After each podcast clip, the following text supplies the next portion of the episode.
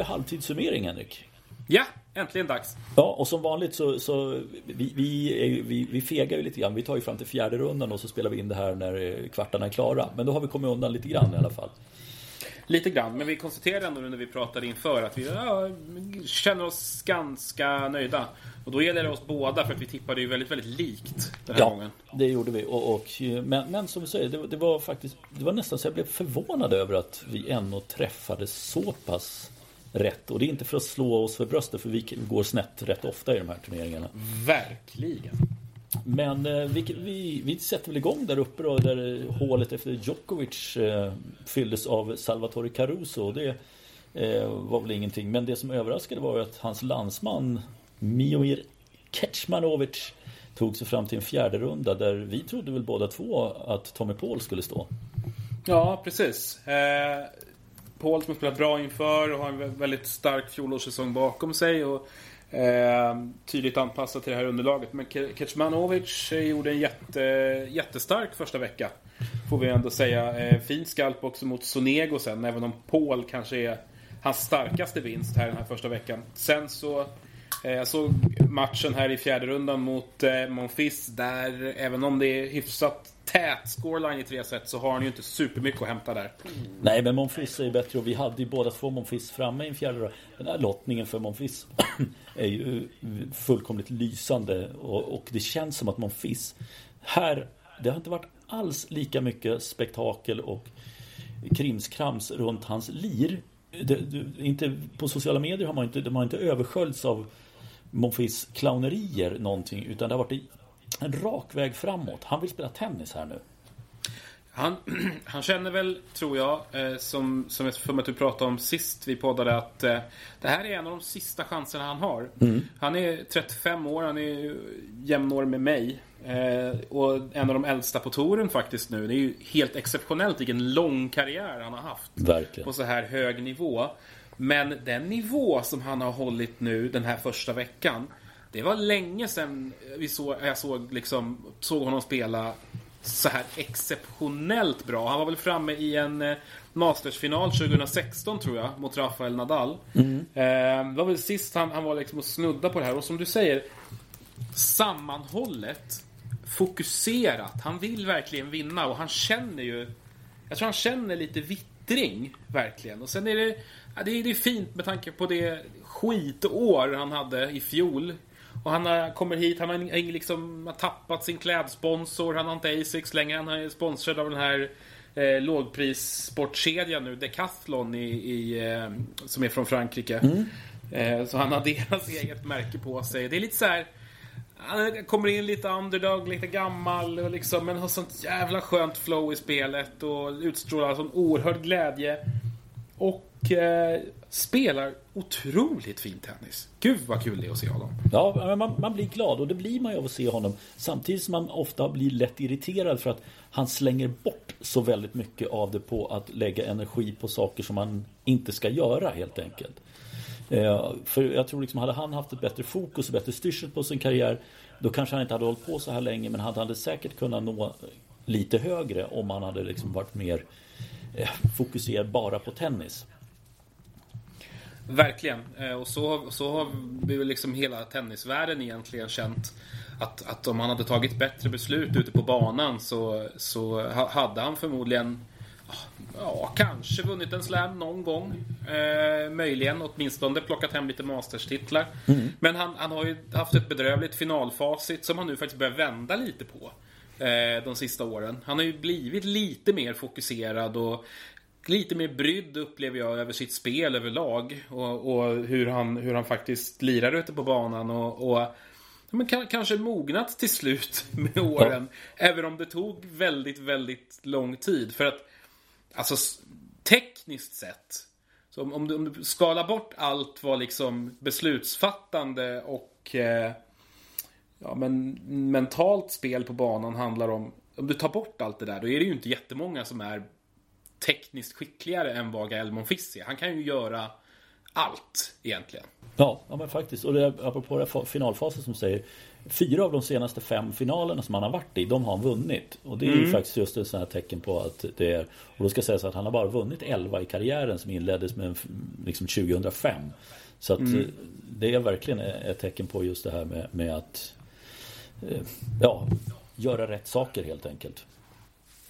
Ja, och ja, han måste väl ändå känna någonstans att när Djokovic försvinner att vägen ligger, om inte öppen, så eh, har han i alla fall skaffat sig ett väldigt, väldigt bra läge att nå långt.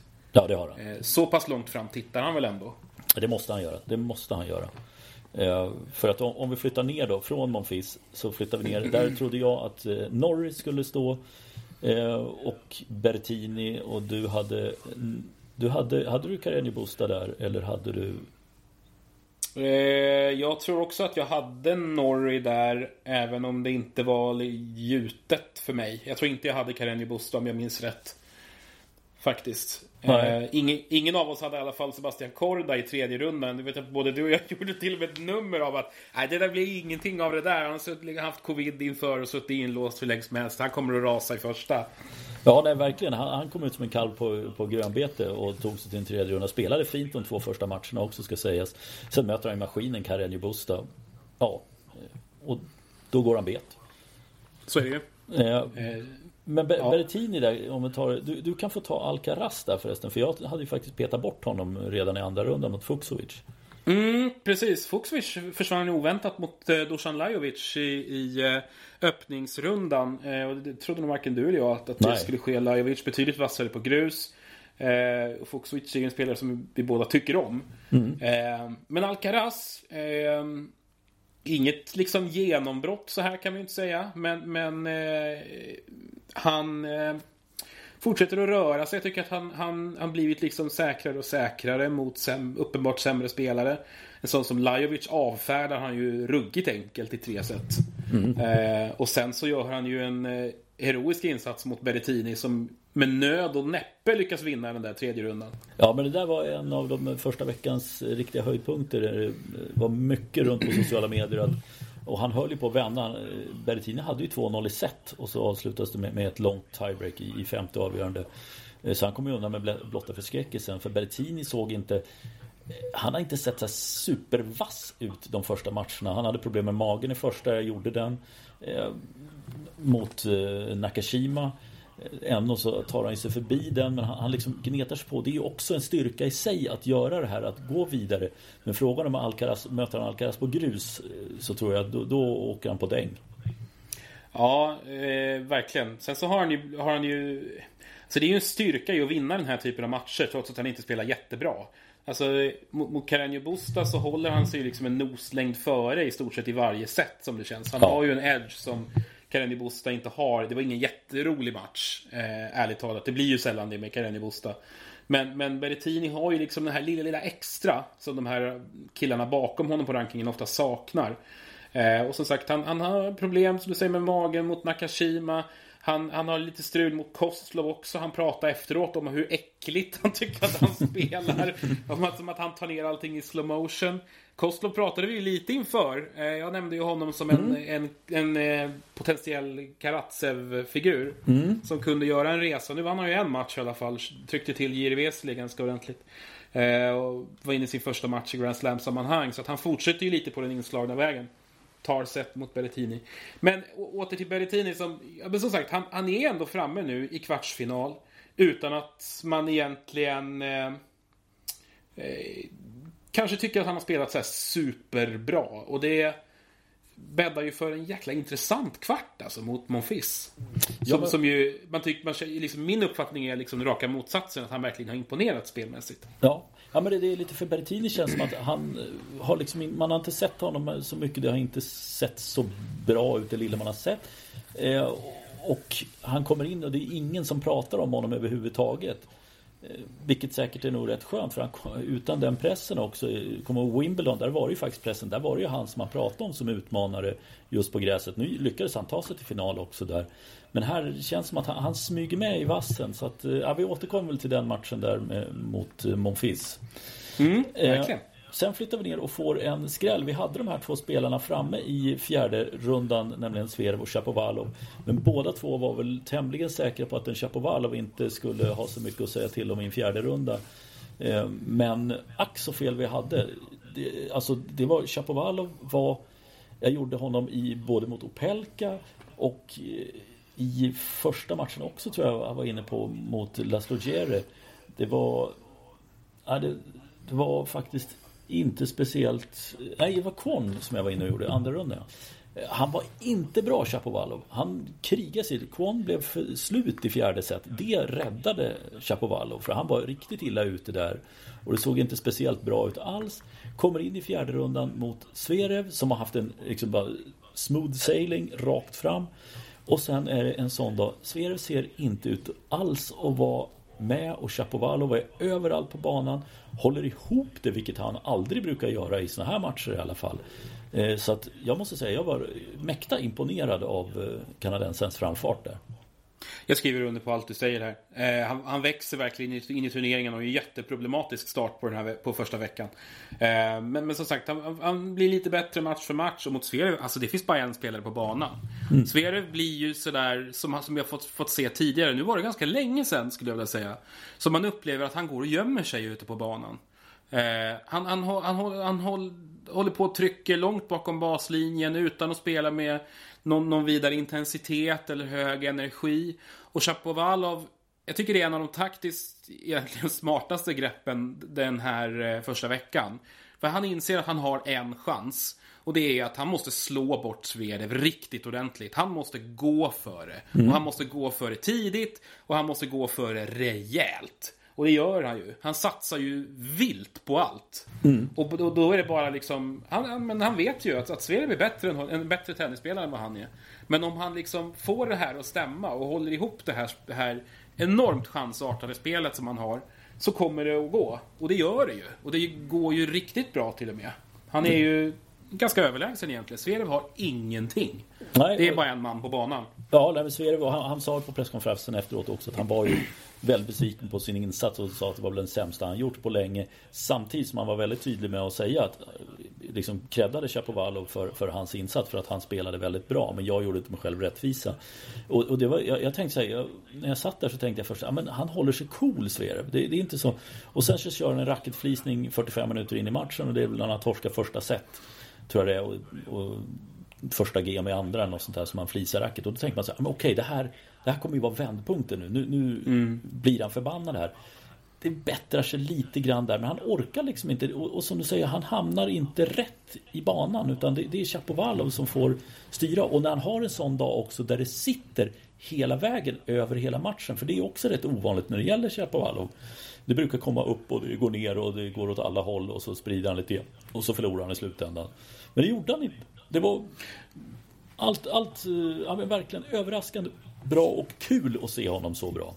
Ja, det är ju underhållande att se Chapovalov när han är på spelhumör och när det funkar för honom. Det kan ju bli ett äh, matchbild som är extremt fylld av misstag när det inte flyger. Och, och det, det, är ju några moment tycker jag där han liksom han satsar ju oerhört vilt på liksom raka vinnare med sin backhandsida och då öppnar han ju upp hela banan vid ganska många tillfällen. Men det är väldigt sällan som Zverev kan straffa honom med den här backhandkrossen som han annars gör så, så himla bra. Mm. Eh, så att äh, jag, jag, är, jag är ruggigt imponerad faktiskt över hur eh, hur Chapovalov löser den här biten samtidigt som jag, ja, Zverev sätter väl ord på det ganska bra själv att eh, han, han, gör en dålig insats. Det tycker jag verkligen. Han föll tillbaka i gamla synder. Han, han går omkring och gömmer sig och, och liksom vi är mest rädd för att, för att göra bort sig där ute. Och bli en otroligt mycket mindre spelare än vad han behöver vara. Och det är tråkigt för att det eh, kändes som att han verkligen hade någonting att göra med eh, liksom slutsegen här nu. Framförallt med tanke på hur han inledde sina turneringen med sina tre första matcher. Ja men verkligen, verkligen. Eh, I kvarten så får han möta Rafael Nadal och det överraskar väl ingen. Eh, vi trodde att Hurkacz skulle vara där framme och vi hade lite varningsfinger för Karatsev även om han var sliten. Eh, men det blev varken Hurkacz eller Karatsev utan det blev Adrian Manarino. Ja, och han var lite knölig där. Det var ett riktigt långt tiebreak de hade i första set 16-14 till Nadal. Men Nadal är ju det här alltså han tappar set mot Katjanov men han, är, han ser urstark ut. Han ser faktiskt oförskämt bra ut. Vad skönt det måste vara för honom att flyga under radarn. Alltså det är ingen som pratar om honom, tycker jag. Nej, det, inte- det, det är extremt lite fokus på Rafael Nadal med tanke Ja. på vem han är och hur han har spelat. Ja. Eh, jag, jag håller med. Alltså, det, det är inte det att han inte nämns för att han är Rafael Nadal trots allt. Men det är inte så mycket slutseger som det har varit där. Utan eh, han, han kommer ta sig djupt in i turneringen. Ja, men han hade Zverev i kvarten som lottningen såg ut. Ja, det är inte alls säkert här i Australien. Zverev ser väldigt tung ut och de ska ju ta över nu. Men Nadal, nu, jag tror den här vilan för honom har gjort så gott och han eh, verkar mer hel och spelsugen än på länge. Jag börjar faktiskt känna att den här delen av lottningen, alltså övre halvan nu, är ju alldeles oerhört öppen. Men, men Nadal börjar ju segla upp lite som en favorit nu egentligen. Han har ju en erfarenhet här som ingen annan har. Eh, av de här riktigt stora sammanhangen. Berrettini såg ju final i Wimbledon och det är, väl, det är väl han som är liksom den just nu kanske bästa spelaren på det här underlaget. Ehm, jag har svårt att se... Ja, vi får ta, vi får ta det här längre fram kanske men, i podden. Men, men eh, jag är jätteimponerad av sättet som Rafa har spelat så här långt. Eh, som sagt, tappa ett set mot Katchanov, Det är väl inte så mycket att säga om det. kan man ju göra. Han är ju inte rädd för Manarino. Det finns ju andra spelare, liksom, som, som Hurkacz tycker att det är äckligt att möta Manarino. Manarino. Det är jag helt övertygad om med hans liksom, närmast underskruv liksom, som han spelar med. Han, han, han slår ju liksom ner på bollen, noll, noll topspin. Liksom. Det är ju riktigt avigt, konstigt sätt att spela tennis på som, som verkligen inte alla tycker om. Jag tror inte Karatse var bekväm där ute heller och han hade haft en stökig inledning på turneringen med väldigt, väldigt mycket egna misstag. Han var ju en hårsmån från att ryka redan i öppningsrundan mot Monar. Ja. Eh, så att han kom väl aldrig riktigt in i det, får vi nästan Nej, säga. nej, men jag tror också där det kostade på också med, med Sydney-segern. eh, Att, ja men loserveckan helt enkelt. Mm. Man ska akta sig för den. Ja. Det, blir- det har vi alltid sagt. Ja, då. Eh, och det står kvar. Eh, På nedre halvan så har vi också en kille som har eh, ja, men verkligen simmat in i vassen, långt in i vassen. Jannik Sinner. Eh, Vi vet ju hur bra han är. Nu försvann Rud efter vi hade spelat in. Eh, Men Sinner i kvartsfinal, det är egentligen inte så överraskande med tanke på hur det blev där. Eh, I och med att, ja, men i och med att Rud försvann där så jag, jag trodde ju att eh, Deminar skulle försvinna i första rundan men det gjorde han ju inte. Eh, och Australien fick glädjas åt det fram till då den här andra veckan. Men Sinner, ja, jag har faktiskt inte sett så mycket av honom under de här första speldagarna.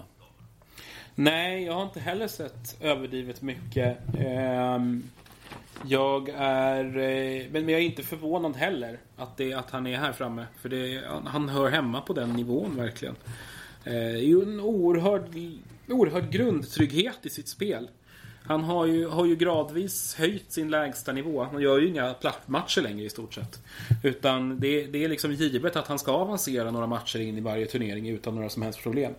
Eh, sen har han ju inte satts på några större prov egentligen. Han har, han har mött spelare som passar honom bra. Det är ju Daniel där som är, verkar ha prickat någon slags galen formtopp. Ja, Vi inte har sett någonting från honom på flera år egentligen.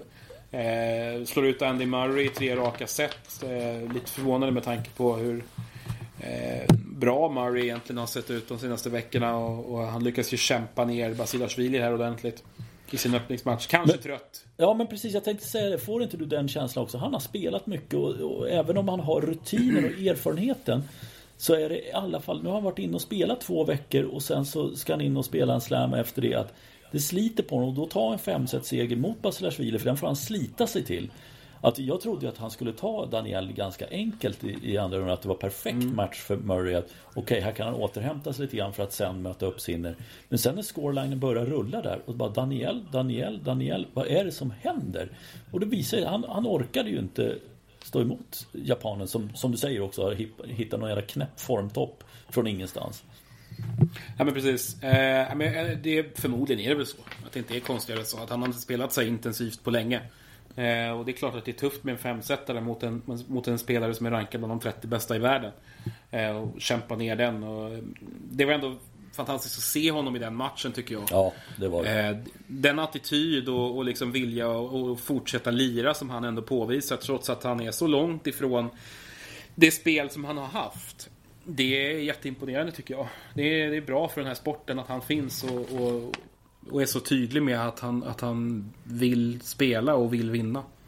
Men eh, Sinner tackar och tar emot. Eh, som sagt tappar ett set mot Daniel. Sen är det ju liksom inget snack. Deminar eh, går ju en bit med liksom en eh, publik i ryggen. Han gör en bra match mot Musetti där han får väldigt mycket gratis också. Han missar extremt mycket Musetti. Det, Ja, han är det är riktigt fladdrigt. Ja. Ja, och det är lite sådär vi har sett honom. Han, han måste få lite hjälp tror jag nu och, och ta sitt spel till nästa nivå och hålla ihop det över en hel match. För han har ju onekligen väldigt mycket boll i sig. Och en, en ljus framtid. Men, men eh, han behöver lite hjälp och, och spela lite smartare och, och slå lite på rätt bollar och, och lägga, lägga upp matcherna på ett bättre sätt egentligen. Ehm, men Deminar, som sagt, med lite publik i ryggen, då är han där framme några, några matcher. Och, men, men han är ju liksom, han saknar ju en dimension jäm, jämfört med Sinner. Som det är Ja. nu i alla fall. Ja men det är det.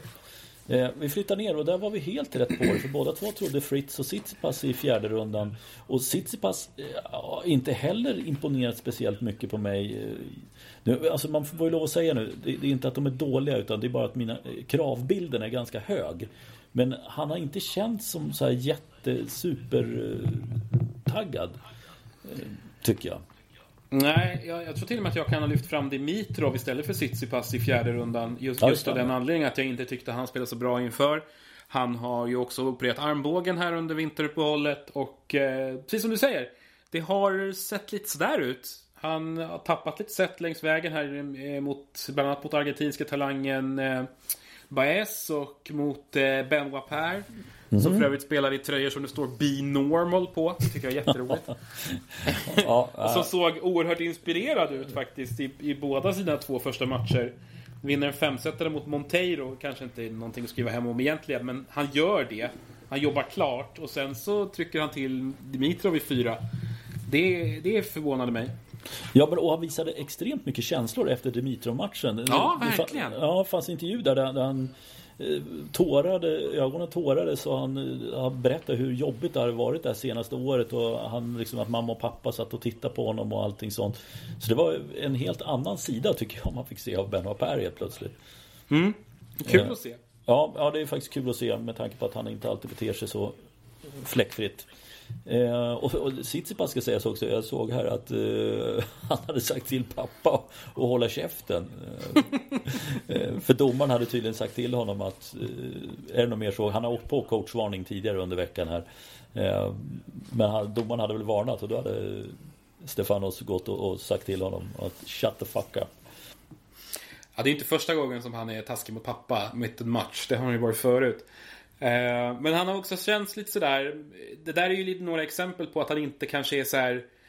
Han känner själv att det inte stämmer hundraprocentigt. Jag tycker att vi såg det i matchen mot Fritz också. Han får väl någon tidsvarning här lite där, här och där också. Och, eh, mycket känslor på banan. Liksom går, går och stör sig på att marginalerna inte är på hans sida och pekar med fingrar och måttar liksom och så här. Och, Ja, men lite så här, ja, lite oskön och, och Mm. inte, inte harmonisk tycker jag. Nej, för det blir, det blir oskönt att titta på honom också. Mm. Kan jag tycka. Det, det, och det är lite synd för att han spelar ett väldigt snyggt spel och eh, har väldigt mycket i sig tycker jag. Men, men just de där grejerna gör att man får lite eh, aversion kanske lite starkt. Men, men att man får lite... Nej, det, det, det, tar emot lite grann. Jag håller med. Ehm, och den här fjärde matchen då. Taylor Fritz eh, avancerar ju via segrar mot Marterer, TFO och sen en, en riktig jäkla holmgång mot Bautista Gutt och så blir det en femsetare till. Han leder med 2-1 i set men får till slut ge sig. Jag tycker ändå att trots den förlusten så har han verkligen visat att han har avancerat en nivå i tennishierarkin. Eh, det börjar se rätt bra ut för Taylor Fritz. Ja, men jag, jag håller med. Jag, är bara, jag håller mig passiv här för att eh, jag skriver bara under på det där. Det, är, det var kul att se Fritz. Han var också på spelhumör här nere. Det, det kändes eh, roligt att se. Ja, jäkligt påkopplad och intensiv och så här, eh, men, han har bra kroppsspråk där ute. Jag tycker han blir, har blivit taktiskt, taktiskt smartare också. Någonting som amerikaner rent generellt har, har varit eh, är ofta är ganska så här halvdana på. Men, men han, han har blivit eh, han har blivit en smartare tennisspelare sista året tycker jag. Mm. och det, den här eh, topp 20-placeringen som vi lyfte in honom på båda två va? In mm. i vår införtippning. Den eh, han går ju in topp 20 nu tror jag. Eh, trots att han förlorade här. Men ja. eh, han kan avancera lite till. Det, det börjar kännas som att det är den här nivån han håller ungefär. Det är inte så att vi ska börja snacka om honom som en liksom, Grand Slam-kandidat. Men att liksom vara framme så här åttondelar och kvart och den typen av insatser. Det tror jag faktiskt att vi kan få se fler av honom framöver. Ja, men att han ska ha ha hugg på fjärde rundan eller en kvart i tre av fyra i alla fall. Nu har han avklarat en. Paris räknar jag inte med, det, det skulle vara en nej. bonus. Eh, men både Wimbledon och US Open sen. Eh, så att, nej men det, det, ska vi hålla lite utkik på Fritz där. Eh, flytta neråt och där hade vi plitat ner Rublev och Ogier Aliasim. En av två gick dit, den andra gick på pumpen i tredje rundan mot Marin Cilic som var på nyttfödd i en match där han var Ja, vi pratade om Chapovalov som gjorde rätt. Men Cilic var extremt rätt taktiskt och kunde genomföra precis det han ville. För det här var... Ja, det var, det var ju, alltså, han är inte speciellt rolig alltid att titta på ska man i ärlighetens namn säga. Men det här var roligt att se för han höll ihop det så otroligt bra. Alltså det, det är verkligen, alltså tillsammans med eh, Chapovalov så är det liksom den första veckans stora taktiska triumf. Helt klart. Eh, och det här är lite kul för att vi, vi pratade ju i förra veckan om, om Roblev att liksom, ah, han kan gå på pumpen. Han kommer gå på pumpen lite oftare än, än han har gjort i fjol. Och alltså det, det var som att äh, Cilic har ju verkligen Alltså han, han gör en helt perfekt taktisk match för att Precis som vi, vi tjatar om och alltid kring Roblev så är han ju verkligen supermån om att äga den där baslinjen och ligga extremt tight mot den. Och så spelar han eh, i stort sett i samma tempo matchen igenom. Han har sitt lir. Eh, och, och liksom kommer till jobbet med det hela tiden. Men Cilic har ju liksom som taktik att, det ska vi säga, han är, ett, han är i bra form. Uppenbarligen. För den där forehanden, så bra som den var i den matchen. Alltså jösses, det har jag inte sett på flera år. Nej men det är 2018 eh, senast. Ja. Mm. Och då, det här liksom kan verka, vi säger att han är tråkig, men han kan vara underhållande bara med liksom ren urkraft. Eh, och han spelar så konsekvent på fötterna på, på Roblev hela tiden. Sätter honom i tidsnöd jämt. I varenda jäkla duell.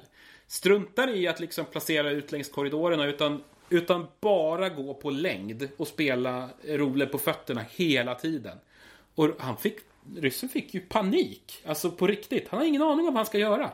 Han är totalt taktiskt nollställd. Ja, men det, och det ska man säga då att de flesta klarar inte av att hantera Rublev för att just att han spelar i det här höga tempot så är det ju också så att bollarna hamnar kortare i banan för att de hinner inte med motståndaren. Men här blev det ju aldrig så att Rublev fick det greppet om poängen. Alltså det, det, vi pratar enstaka poäng var känslan i alla fall under matchen som han fick styra. I alla fall var det alltid ner mot fötterna och alltid han inte han kunde inte stå och förbereda sig för att och driva ut Cilic i hörnen utan det var ju ryssen som fick bara mota tillbaka. Nej, han hade verkligen ingenting att sätta emot. Han blev totalt taktiskt utmanövrerad och han har ingen reservplan. Det har aldrig varit så tydligt som nu tycker jag. Nej, faktiskt inte. Och det eh, gjorde ju Cilic glad att gå till en fjärde runda men där så blev det för svårt för Ogier Aliasim. Han smyger med utan att också, eller smyger med, han, han, har, han har gjort några bra matcher också men det, det, det är kul att se kanadensaren här nu. Han, han gör lite jag tycker han gör ungefär samma resa som Sinner här nu. Det här, eh, de spelar ju ganska likt varandra, mm. ska vi säga. Um, stora killar som liksom har ett väldigt väl sammanhållet spel. Gör ganska få misstag, eh, men det är ganska ospektakulärt. Men, eh, men, men tryggt. Och han, han hoppas ju, jag känner ändå att han, han börjar också utveckla en grundtrygghet och att de här han löser ändå de här första omgångarna trots att det är ganska tufft. Han har pro rejäla problem mot Rusovor i sin öppningsrond. Eh, och sen så utmanas han ju ordentligt av Davidovic Fokina men vinner liksom tre av fyra tiebreak. Eh, det är ju ett styrk en styrka i sig när man har åtta raka finalförluster.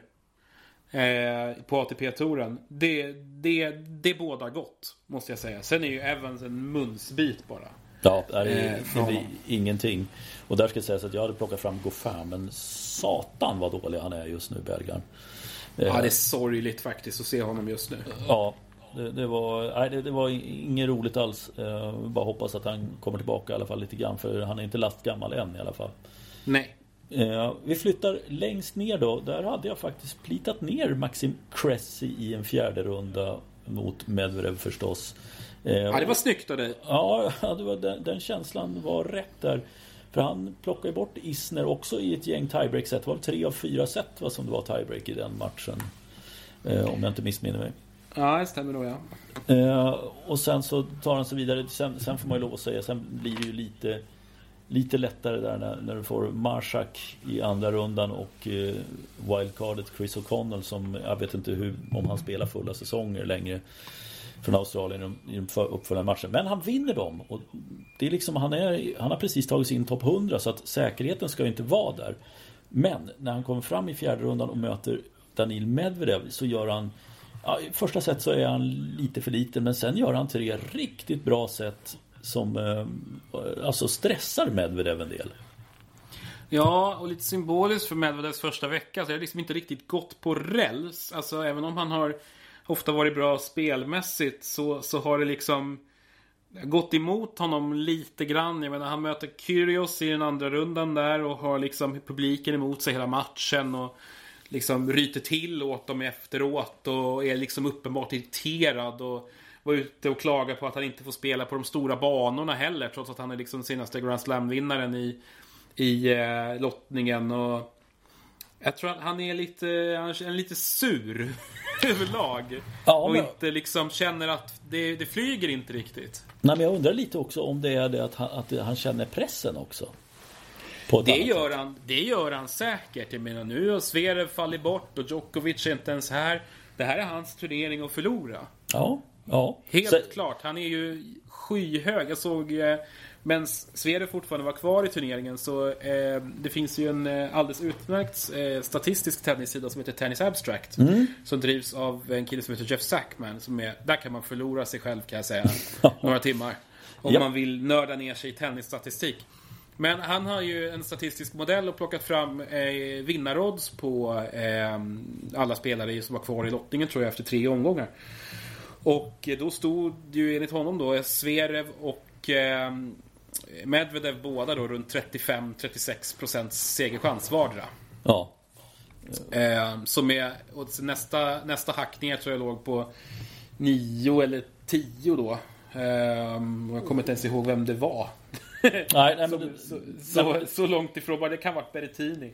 Ja. Eh, Ja. Men, men, just att de hade så, det, det glappet, att de två var så stora favoriter. För jag noterade också det när jag såg den där modellen. Det är en modell givetvis, det är ju inte facit. Naturligtvis. Men, men, en, en, en sannolikhetskalkylering, ja. typ.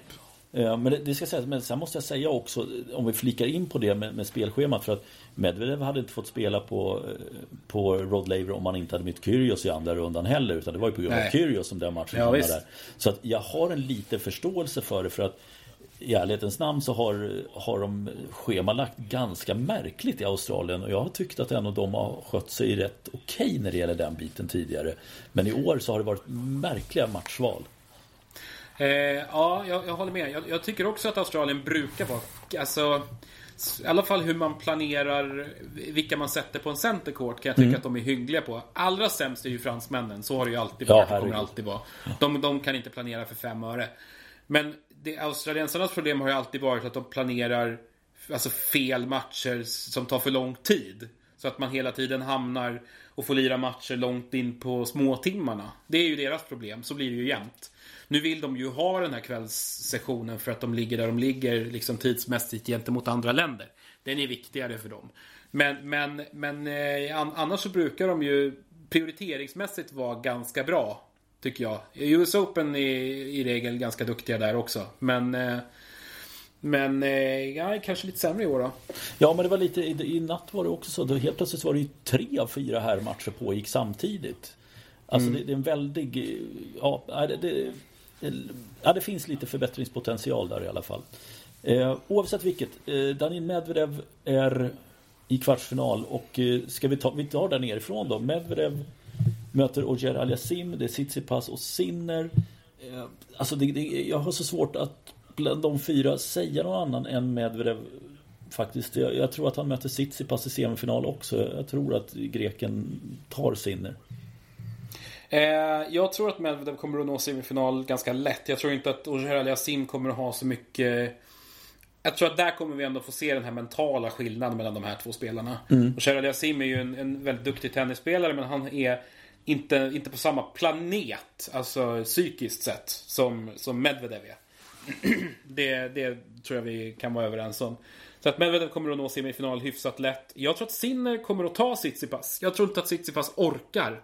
Jag tror att det har varit för mycket tennis för honom sista veckan. Eh, så jag tror att han är rätt slut. Den här tror jag slet mot, eh, Fritz. mot Fritz ganska ordentligt. Sinner har, kommer utvilad.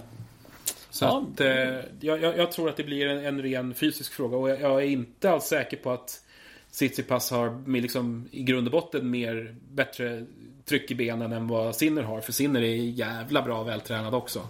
Måste jag säga. Ja, jag går på rutin där Tsitsipas har varit framme lite mer.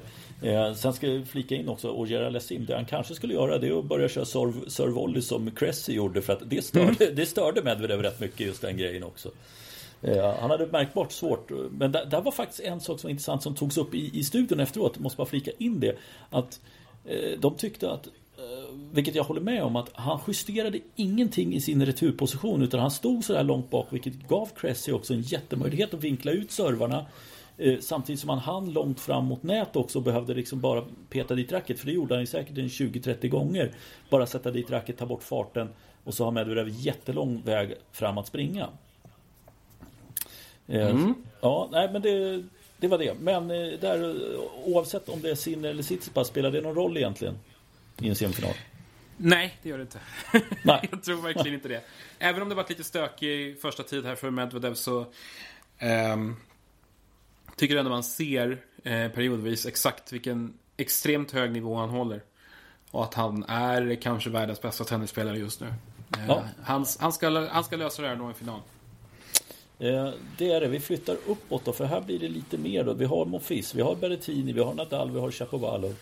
Eh, Chapovalov, jag undrar om han skulle kunna rida på den här vågen, men jag tror inte det. Jag tror att Nadal ändå kan plocka ner Chapovalov i en eh, kvartsfinal.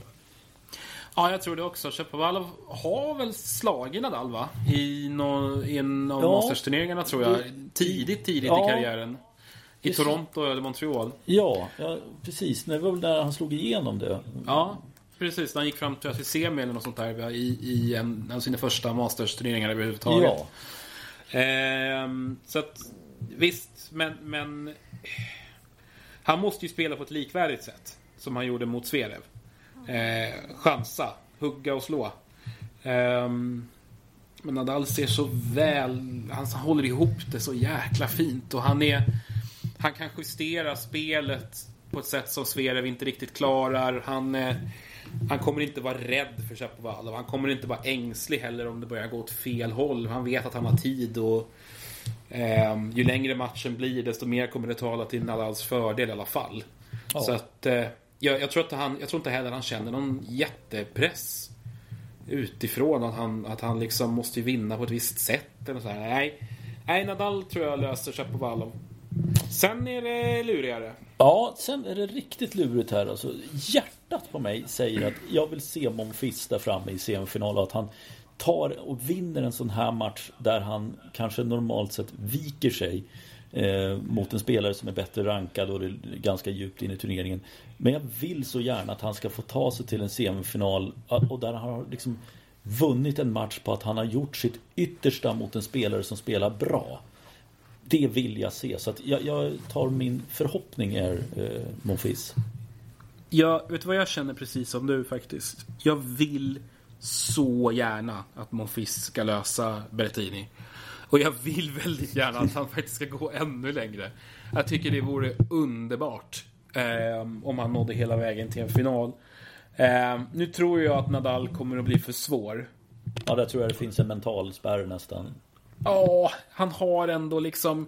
Han tillhör ändå den här generationen av 80-talister med liksom...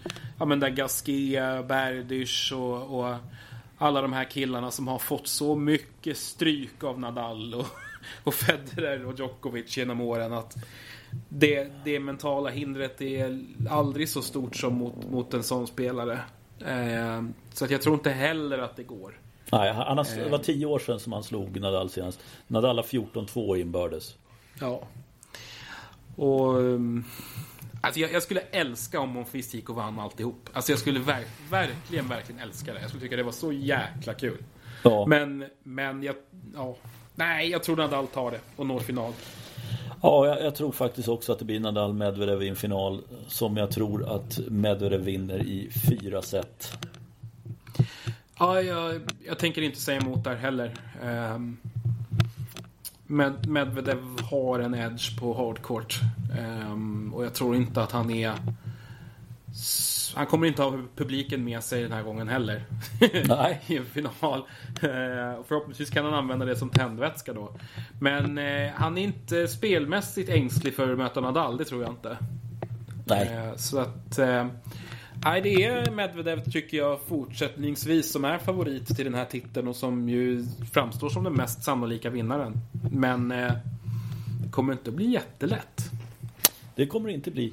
Eh, och om vi tar in det Medvedev som säger att han har publiken emot sig, vilket är intressant. Jag tyckte att David Torstensson hade en intressant grej som han skrev där. Att han är nog mer älsk, uppskattad ändå för att han är ganska ärlig i intervjuer och så Medvedev. Inte står och säger att jag älskar alla fans och det är så roligt och allting var fantastiskt och så här. Utan han, han, han säger, tycker han att de betedde sig för dåligt, då säger han det också. Ja. Uppskattar liksom en, en, en ärlig och rak spelare för en gångs skull. Jo men alltså det finns ju bad guys och så finns det ju bad guys som man ändå kan liksom sympatisera och gilla liksom. Eh, jag menar Medvedev har ju liksom en historia av att göra sig ovän med publiken på olika ställen. Ja. Men det är- finns ju någon slags kärlek där i botten ändå. På, på många sätt. Jag menar, liksom, vi har ju sett hur det var i US Open. Liksom. Men sen blev det ju, blev det ju liksom mera ju längre turneringen gick den gången när han, när han käftade med dem som mest. Då var det ju liksom, då blev det ju en kul grej till slut. Och Ja. sen så har, har han ju vunnit där efter det. Så att han vinner ju över publiken för att han är så jäkla bra. Och sen Exakt. så, så säger han är lite så här härligt opolerad. Han är liksom inte the perfect gentleman som liksom supertrion har varit tidigare. Utan han är lite, mer, lite råare, lite mer opolerad. Och jag tycker ändå han omfamnar det på ett Ja. bra sätt. Han, ska, han behöver liksom inte hålla på och låtsas vara någon som han inte är. Han är sådär. Exakt. Han är, han är lite stökigare, men då får han väl vara det då. Och det tror jag han känner själv också. Ja, men jag, jag, tror, och jag tror han vinner så mycket på det också än att, eh, att malla in och vara en sån som står och ler och säger att allt är fantastiskt efter matchen och, och sådär. Jag, jag, uppskattar när det faktiskt kommer Det är klart att han, han liksom kapar väl bort det värsta men, men, av det han tänker kanske. Men än att det kommer ut där att är han missnöjd och säger han det eller hur han gör det. Han, han, ja, men han tillför någonting och det blir någon sorts bad guy-stämpel som du sen säger fast han egentligen inte är så bad. Nej, precis. Eh, han är edgy och, och ehm, ja, sticker ut lite. Och det, det kommer att behövas framöver. Definitivt. Där har vi i alla fall eh, fått ihop den här turneringen enligt oss. Vi får väl se Ja, eh, vi, hur rätt vi får. ja, vi får väl ta och summera det här då när det är klart här under nästa vecka. Absolut, det är klart vi ska göra det. Ja, tack för att ni lyssnade. Tack för idag.